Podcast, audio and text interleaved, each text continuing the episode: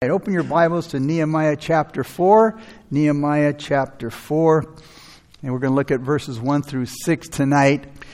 And the title tonight is A Mind to Work. A Mind to Work.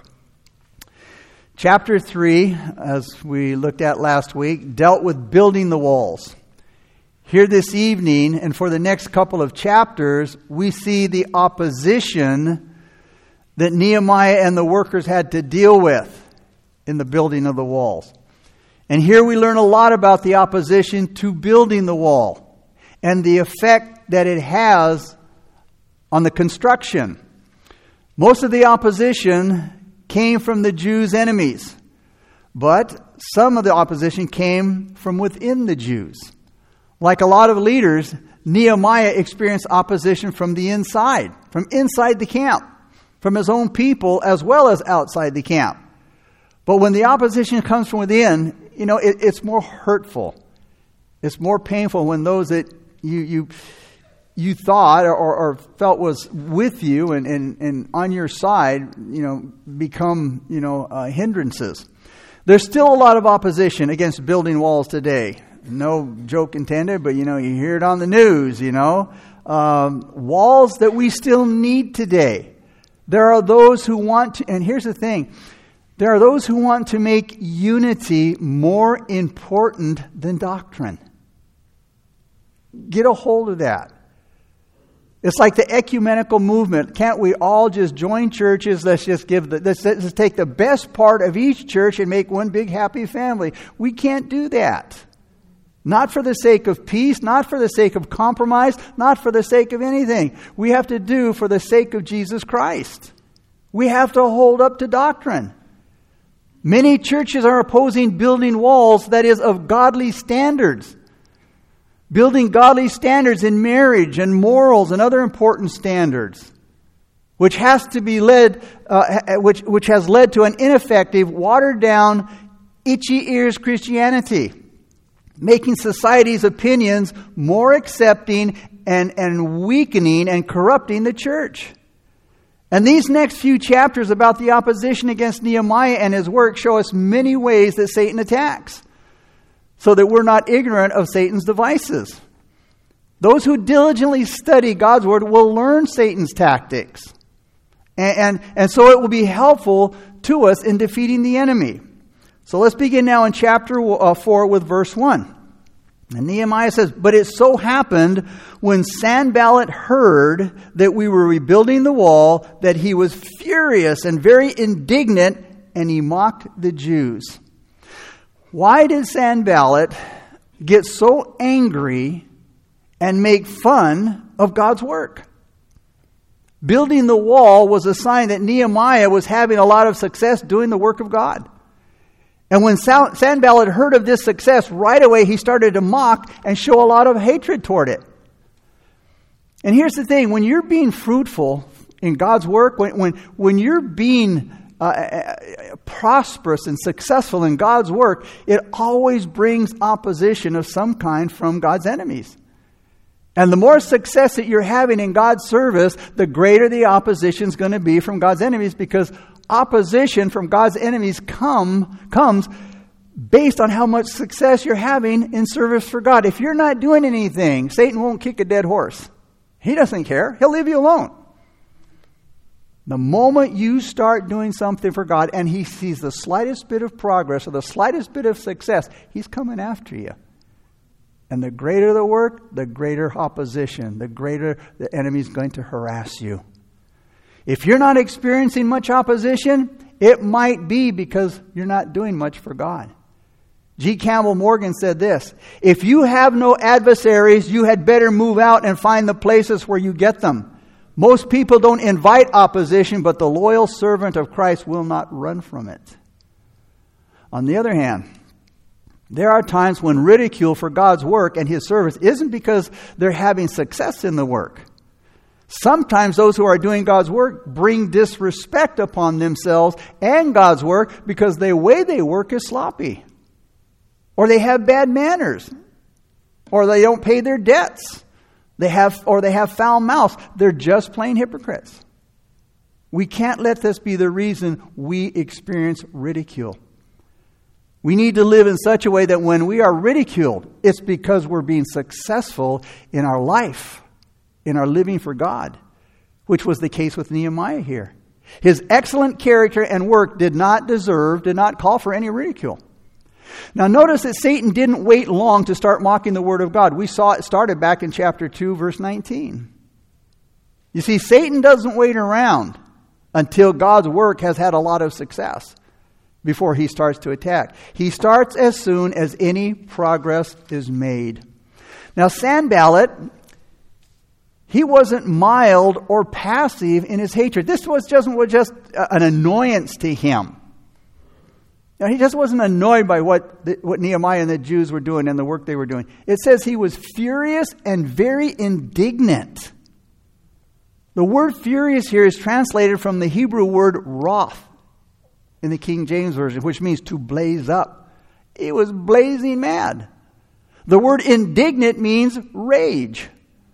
So Sanballat was in raging anger about what was taking place. How sad for a man to be in such a, a rage because God, God's work is prospering. But you see, that's what happens when sin controls our heart. We'll be angry with God. We'll be angry with His ways. And this anger in the end will lead to a terrible judgment if we don't repent.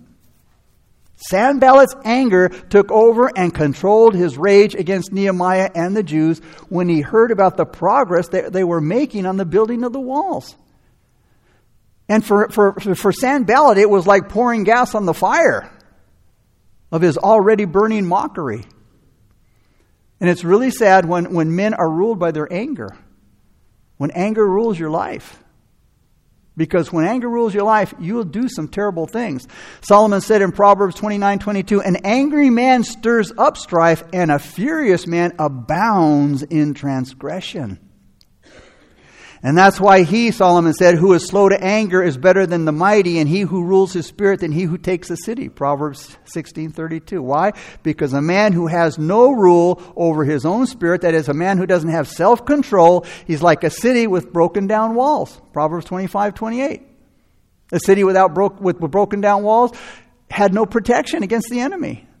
Those desert thieves would come, uh, you know, uh, looking around, and what were they looking for? They were looking for a city that didn't have any protection, a city without walls. Hey, they were vulnerable. They could come in and have their way with the people, take what they wanted, and, and be done with it. And when we don't have walls, when we don't have self control, that kind of stuff, Satan knows the buttons to push. And he can come in and have his way with us. Nehemiah was laughed at when he got to Jerusalem in chapter 2, verse 19. And here it comes again, but even worse this time. In chapter 3, this teaches us about the, how the enemy attacks us. It teaches us that even though one attack might fail, it will not be the last. Satan will not give up, nor will he automatically stop using the same tactic again. Satan is persistent. He doesn't sleep, he doesn't slumber, he plans, he schemes, he strategizes, and he will attack over and over again in the same way and in the same area. Now, he especially likes to use the weapon of ridicule, which explains why he uses mockery more than once here. Contempt, or hatred, or scorn, whatever you want to call it, is a favorite weapon for a lot of reasons. Now, we're going to look at three big reasons why Contempt is a favorite weapon for Satan. First of all, you don't need any proof to hate somebody, to have contempt for somebody. Proof is not required. One reason contempt is a favorite weapon is that it doesn't need proof to attack somebody. To mock something, you don't need facts. And we see a lot of that going on today. There aren't any accusable facts against righteousness for the true works of God. Jesus was a great example. He was sinless, there was no fault in him. And yet they attacked him left and right and made accusations of the worst kind. But again, that doesn't stop the enemy from attacking. That is because one is righteous and because one is, you know, has no, no fault, no sin. That doesn't stop the enemy from attacking because you see, he can still attack by ridicule. All he has to do is start slandering you and ridiculing, and guess what? People will listen, they'll believe it. He can still ridicule a work even though there's no evil in it. Have you ever noticed that people will ridicule when they don't have a solid argument for what they're attacking? When ridicule is obvious, it usually shows that they don't have any facts for what they're saying. They have no better comeback than, than, than making fun of you. Just like here in our chapter tonight. So the enemy had to resort to ridicule because he didn't have any facts. He couldn't back up any of the accusations that he made. And without facts, it wouldn't do good in a court of law. They knew that they were battling the Persian government, not just Nehemiah. Because remember, Nehemiah got letters of, of authority for the governors. Letter, got, uh, Nehemiah got a letter to give to Asaph of the king's forest to get the wood. Second reason that contempt is, is a, favorite weapon of Satan is it hurts. It causes pain. It's another favorite weapon because it causes a lot of pain on those that Satan attacks. We'll see this in Nehemiah's prayer later on. The pain of ridicule isn't hard for anybody to recognize, okay, who's experienced it before. Ridicule is embarrassing and it causes people to stop doing a lot of things or things that they wanted to do. You know, you might give, tell somebody, oh, you know, I want to do this. You know, I, I really feel that I do this. And you go, that's really dumb.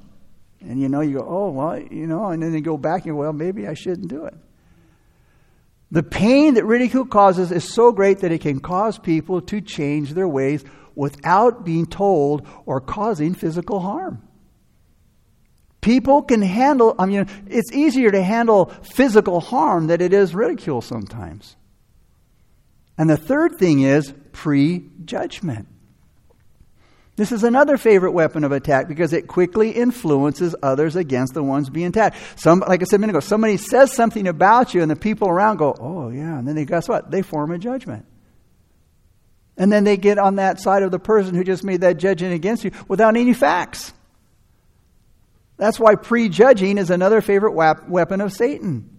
It, help, it helps to influence others against the one being attacked. It helps to make the crowd of protesters bigger. Evil loves company. It wants more supporters. It wants to spread its wickedness. Sanballat would spread his wicked heart to all of those that would listen to him. Verse 2. And Sanballat spoke before his brethren and the army of Samaria and said, What are these feeble Jews doing? Will they fortify themselves? Will they offer sacrifices? Will they complete it in a day? Will they revive the stones from the heap of rubbish, stones that are burned? Notice the, the, the ridicule, one thing after another.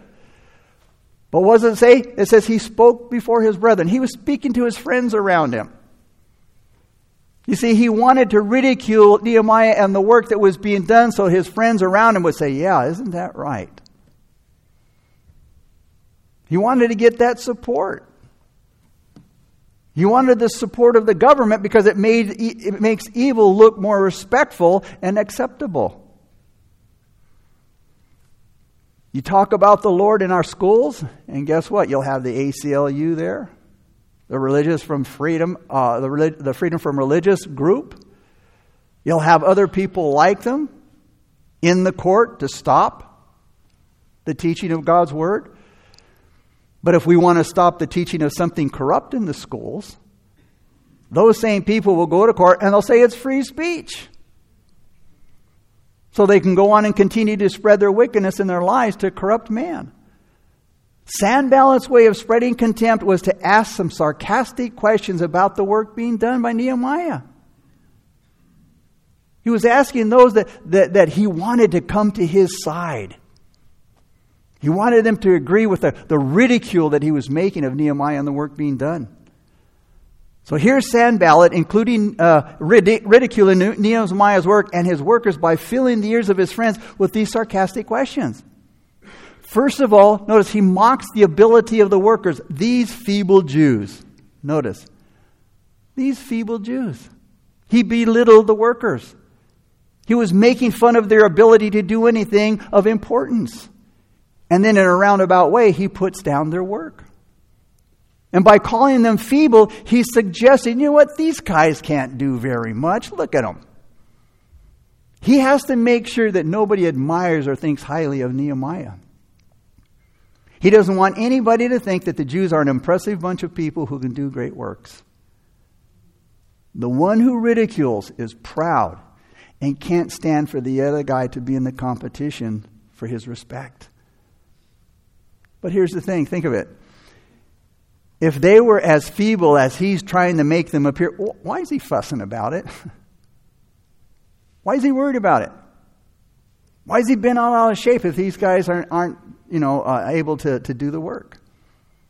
If what he's saying is true, that they're feeble and, and what can they do, why is, why is he worrying? Hey, nothing will come of the work if it's true. But Sanballat attacks the few workers that were there. That's the second thing he does. He, first, he attacks the, the ability of the workers. The second thing he does, he attacks the few workers that were there. Notice the word fortify here. In verse 2, he says, Will they fortify themselves? The word fortify here means to leave. In other words, will they leave the building of the fortified walls to themselves? I mean, will do, they do this on their own? He belittles the fact that they can build the walls all by themselves this feeble bunch of people. And his question suggests that if he and his friends, Nehemiah, uh, that if he of his uh, friends were able to help Nehemiah, then the Jews won't have. Uh, then the Jews would be able to be able to get the job done. Unless he and his friends help, Sam Sanballat and his friends help, then the Jews aren't going to have enough people to get the job done. The third thing that, that Sanballat does, he ridiculed the faith of the workers. Notice it says next, will they offer sacrifices? This question attacked the Jews' faith. Sacrificing to God is how they showed their faith and their dependence upon God. So Sanballat ridicules their sacrificing in order to ridicule their faith. And his sarcastic question implies, will they pray and think God will help them? How many times have you heard that? You really think if you pray and you really think if you read the Bible, you're going you're gonna get any strength, you're going to get any help from that? Or, or, he, or, or he's saying, will they worship God and think God will help them? The world will always ridicule and show great contempt for the value of your faith in God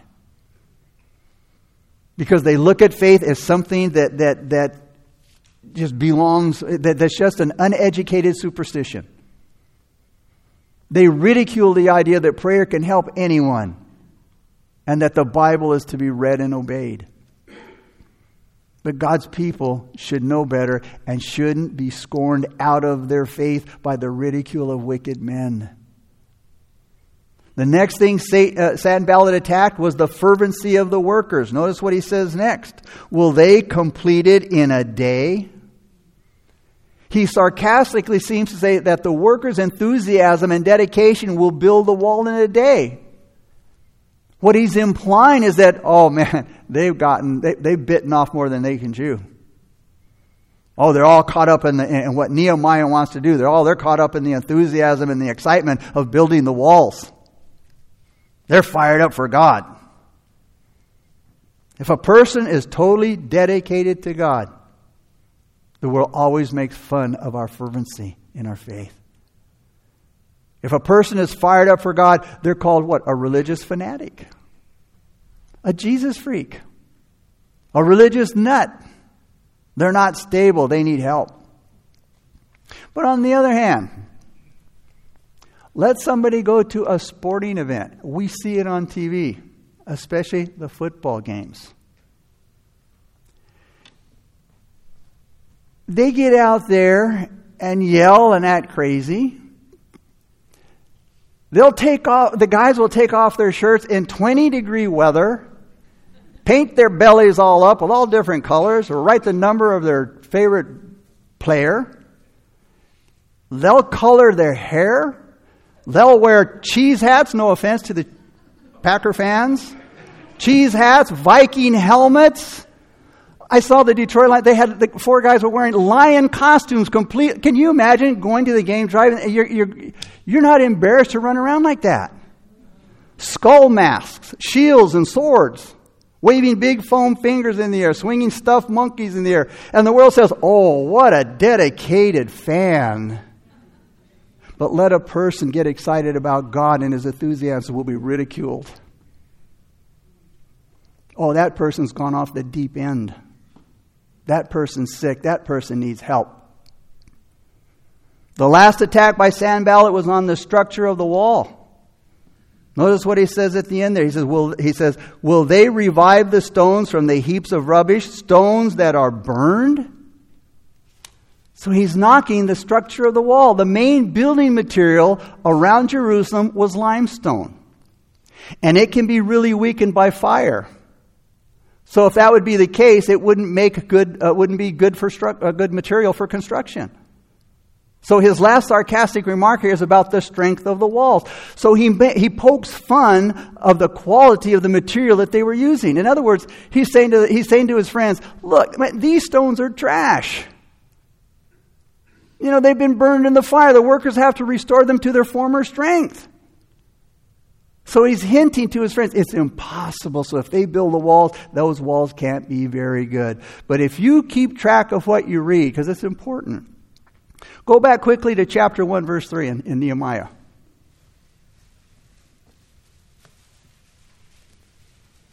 Love that sound.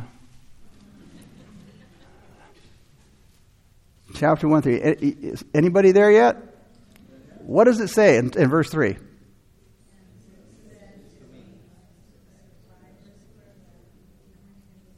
It said the walls were broken down and the gates were burned. It didn't say that the walls were burned down.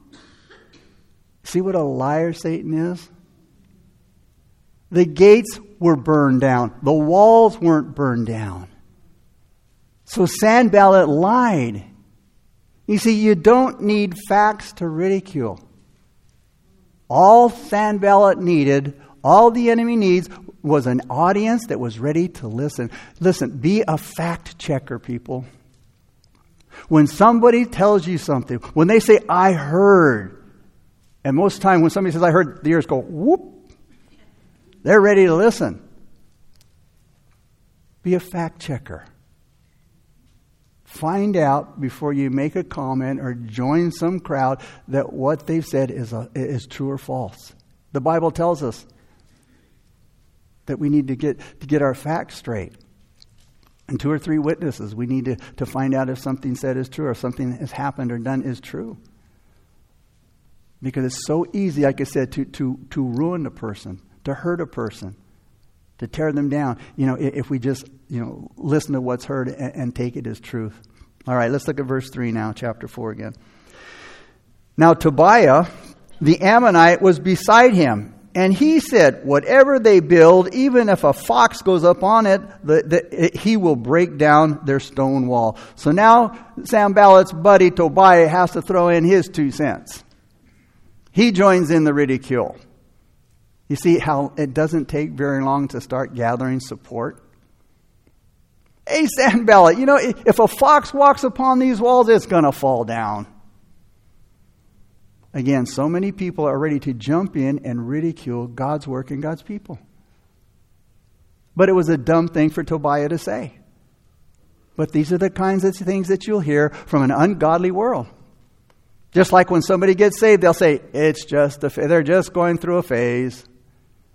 It won't last long. Oh, they'll be back in the world. They'll be back doing the things they were doing before. Because you see, the ungodly world looks at faith in Jesus Christ as some weak thing, like they do at the worldly things that are weak. But our faith is not of this world. But you see, Tobiah is going to learn that the walls will survive the foxes and the attacks, and the world is always learning that, that true faith in Jesus Christ becomes a wall that even death can't tear down verses 4 and 5. Hear, hear, O our God, for we are despised. Turn their reproach on their own heads and give them as plunder to a land of captivity. Do not cover their iniquity and do not let their sin be blotted out from before you, for they have provoked you to anger before the buildings. I'm sorry, before the builders. So, what does Nehemiah do about all this, uh, uh, this opposition? He prays. Hear, O our God. And then he pours out his heart. meeting his problem with prayer. When prayer when problems come, prayer calms down your soul. It'll calm down your soul. It'll bring you comfort that you need. You might have to do other things besides pray when, when problems come, but you always pray. And you can always pray even if you can't do anything else. Now, we want to look at Nehemiah's prayer here. He starts his prayer with an expression of distress over being despised. The world has always despised God's people, and it's not easy to deal with at times. This was, a, this was a, a, really tough experience for Nehemiah. It was a terrible experience for Nehemiah and the workers. And it could have uh, had a harmful effect on the work that they were doing because ridicule hurts. It can break a person's spirit. Solomon said in Proverbs 18:14, "The human spirit can endure a sick body, but who can bear a crushed spirit?" From the New Living Translation. The human spirit can endure a sick body. It's, it's easier to deal with sickness at times than to be than have our uh, spirit crushed by things that people say about us. When the spirit of praise fills your heart, you can rise above the weakness of the body and the trials that you're dealing with.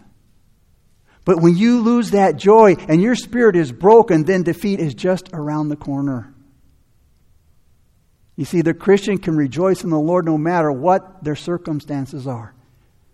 But if the line of communication, that is, if the line of communication isn't broken and the conscience is free, you can, you can make it through uh, any circumstance. This will make even the weakest of men a conqueror. Rejoice in the Lord regardless of your circumstances. What this tells us, all of this tells us about the value of prayer in the same situation. When, when the flesh gets tired, when it get, grows weary and it gets weak under Satan's attack, go to God for strength to be, to, to, to, to be unwavering when you're ridiculed. Nehemiah prays, prays, Lord, turn their reproach to their own heads. This is just another way of saying whatever a man sows, he reaps. In other words, Lord, whatever they're doing to us, turn it back onto them. If you've mocked somebody uh, uh, sinfully, don't be surprised if the day comes when you'll be unjustly mocked. If you're vicious, viciously, if you viciously lied about somebody or others, don't be surprised if it happens to you. Those who mock will have their time, but one day, if they don't repent, they will be scorned forever. Nehemiah asked for the mockers to be captured and to be taken away into captivity because of their evil. Nehemiah wants these criminals to be arrested, and you know what? It's a right desire. Nehemiah prays that these mockers' sin will be revealed and not covered. May their sins not be blotted out. You see, men think that, that they can hide their sin. Men think that nobody knows.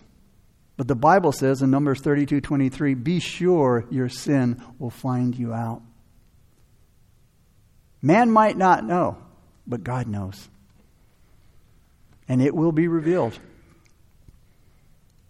When God starts revealing your sin, there's nothing that won't be exposed, the Bible says. And men will do all kinds of crazy things to hide their sins. They'll do some horrible things to try to cover up their sins.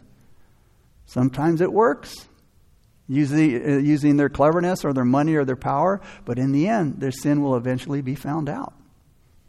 Nehemiah prayed that his enemies would receive God's judgment. Sin can be blotted out when men repent. and when they come to Jesus Christ, who died on the cross to provide the way that a guilty sinner might be saved. But if a sinner refuses to come to Jesus Christ for deliverance from God's judgment, he will be judged. And he'll be judged for all eternity in hellfire. God's justice for our sins is a very serious matter. Sanballat and Tobiah made God angry with their mocking of the work. And we need to remember that when you sin, when I sin, we make God angry. God is a righteous God. He is a just judge. And Psalm 7:11 says God is angry with the wicked every day. Every day. You, you want anybody but God to be angry with you. But no matter how the builders felt, they worked well under the ridicule of their enemies. Look at verse 6 now as we close. So we built the wall, and the entire wall was joined together up to half its height, for the people had a mind to work.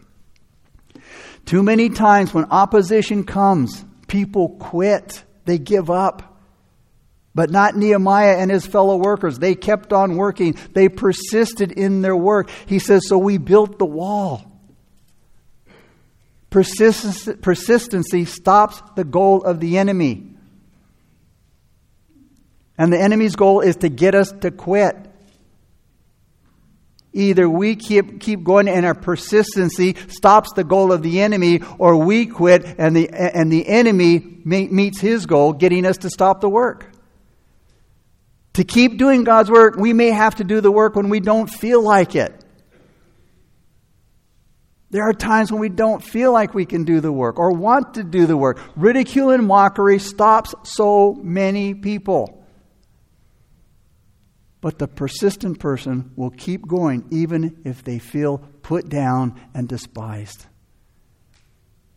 If you quit because somebody makes fun of you, you're not going to last long in anything.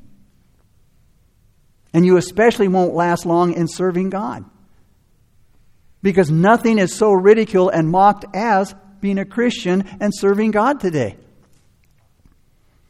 It says here the entire wall was joined together up to half its height. You see, even though the workers were mocked, they succeeded in getting the wall completely joined together and halfway finished to the height that they're building it. They made great progress in spite, in spite of all of the harassment they received. It says here, joined together. The words joined together really praises the great work that they did. It speaks of the dedication of everybody involved in the work.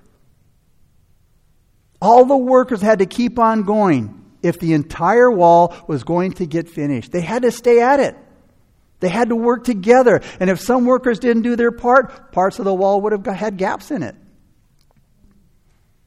And that would have given the mockers just exactly what they needed to, to, to, see in order to say, See, we told you so they couldn't finish it. We told you they couldn't do the work. But no part of the law up to this point was undone. Each man did what they were assigned to do. So, in closing, progress is possible even in the midst of problems. And this is encouraging to know that with God we can make the progress in the work even during times of trouble. We might be weak at times, but our God is not weak. And He can help us when things aren't going so well. The psalmist said in Psalm 46, 1 through 3 and verse 7, But God is our refuge and strength, a very present help in trouble. Therefore we will not fear, even though the earth be removed, and though the mountains be carried into the midst of the sea, though its waters roar, roar and be troubled, though the mountains shake with its swelling. The Lord of hosts is with us. The God of Jacob is our refuge. Nehemiah said the people had a mind to work, they had the heart to work. So, to have a mind to work means that the people had their heart in the work. Joshua 22 5, we read, Serve him with all of your heart and with all of your soul. Paul said in Colossians 3:23, and whatever you do, do it heartily as to the Lord and not to men. Having a mind to work was one of the important keys to the success of the people in building the wall. Having a mind to work will keep you working no matter how hard the job might be and no matter how much opposition you might encounter. Having a mind to work means you won't surrender to people who mock you. You won't surrender to mocking words. You won't surrender to hard times, and, and ridicule will not stop those who have a mind to work one of the great things that we need to have in our society today is people who have a mind to work. In our society today, we have a whole lot of people who the government says officially are poor. They're officially poor. They've got a new term for them chronically unsheltered. Doesn't that sound so acceptable? They're chronically unsheltered. They're officially poor. Nothing can be done for them but provide for them. Politicians are always talking about how we should give them more and more government handouts. Now, there are legitimate people who have legitimate uh, reasons for being poor, but not the majority. The reason why a lot of people are poor is because they don't have a mind to work. And this is what the Bible tells us it's not a lack of compassion on our part. The reason they don't work isn't because they lack the chance, they lack the desire. Listen to Proverbs 10:4. It says some people become poor because they're lazy. He who has a slack hand becomes poor. Proverbs 13, uh, 13 8 says some people are poor because they refuse good counsel. The poor does not hear rebuke. Proverbs 14:23 says some people are poor because they only talk about they only talk about working. In all labor there is profit, but idle chatter leads only to poverty. Proverbs 16:16 16 says some people are poor because they have wrong values. How much better to get wisdom than gold and to get understanding is to be chosen rather than silver. Proverbs 21:5 says some people are poor because of poor planning. The plans of the diligent lead surely to plenty, but those of everyone who is hasty surely to poverty. Proverbs 21 17 says, Some people are poor because they follow sinful ways. He who loves pleasure will be a poor man. He who loves wine and oil will not be rich. Phil Robertson said this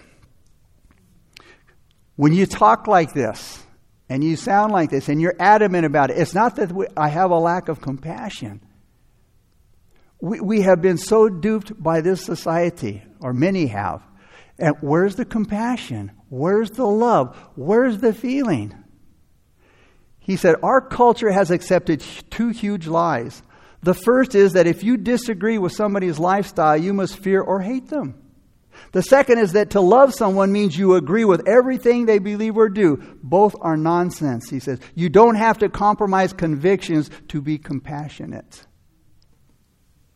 Michael Cohen, who has spoken here before from the, uh, the, the, the, chosen people, the, the, the saved Jews, he said, I can love you in grace and truth, but not in compromise. Somebody said, to pity something means you will eventually tolerate it. The formula is pity, toleration, then embracing. The best thing we can do is stop giving the handouts and tell the people to get a mind to work. As I was coming to church this, uh, this afternoon, or I was at lunch this afternoon, and they were talking about the homeless problem in Riverside. And they were talking to the mayor there, and he could not answer the questions that he was being by, asked by the interviewers. But the survey said 95% of the homeless out there, which is all over the place, did not want to work. They didn't want to, the shelters that they were making, they didn't want to go into the shelter because they had to abide by the rules. They had to live by standards. They couldn't do their drugs. They couldn't do their alcohol. They didn't want to, to, to, to follow uh, the, the laws of the land. They don't want to. So it's not a problem that, that, they, that can't be fixed a lot of the times. They don't want it. So we just keep handing out, handing out, and, and enable, just, you know, enabling them. 2 Thessalonians 3.10, For even when we were with you, Paul said, we commanded you this, if anyone will not work, neither shall he eat. You got, if that sounds harsh and critical, take it up with God. Nehemiah was able to build a great society and a great wall because the people had a mind to work. They wanted to work, and this principle still works today. In Genesis 2:15, when God made the garden of Eden for Adam, he didn't hand Adam a fishing pole and a hunting rod. Say, hey, man, there's great fishing in this lake over here. You know, there's wonderful hunting back here over on this, on this side of the mountain. It says, Then the Lord God took the man and put him in the Garden of Eden to tend it and to keep it. He put him to work. He had a, gave him a responsibility. And I finish with this quote from Dor- Dorothy L. Sayers. She said, Work is not primarily a thing one does to live, but the thing one lives to do. It is or should be the full expression of the worker's faculties, the thing in which he finds spiritual, mental, and bodily satisfaction, and the medium in which he offers himself to God. That was God's intent for us. But yet, th- this world is just is taking all of, of God's word and, and, and God's uh, intentions, and they're just putting them down. They're redefining them. And society and culture and even the church is getting caught up in it. Dear Heavenly Father, we come before you, Lord, and we thank you so much for your word, God. And Lord, we thank you for your word, God, and, and we are not compassionate, God. We are not hard nosed, Father. But Lord, your word makes it very clear, God, that we were created to work, God. We were created to be given responsibilities, Lord, and standards, God. And Father, help us to not be moved by our emotions. Help us not to settle for unity, yet compromise doctrine and law. And Lord, that's what's happened today. Emotions and pity has taken over sensibility and sound judgment. God, help us to keep our eyes on you, Lord. And help us to meet the needs of others, God. Those that really, honestly need God, our help. But help us not also to be taken for granted, God.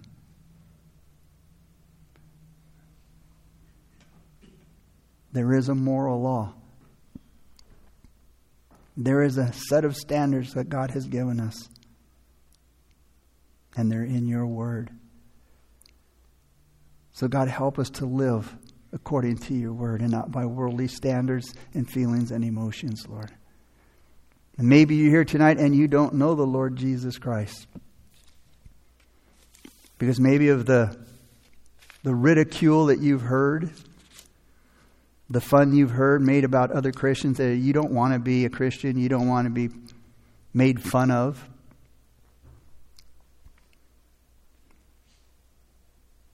You need to be what God wants you to be.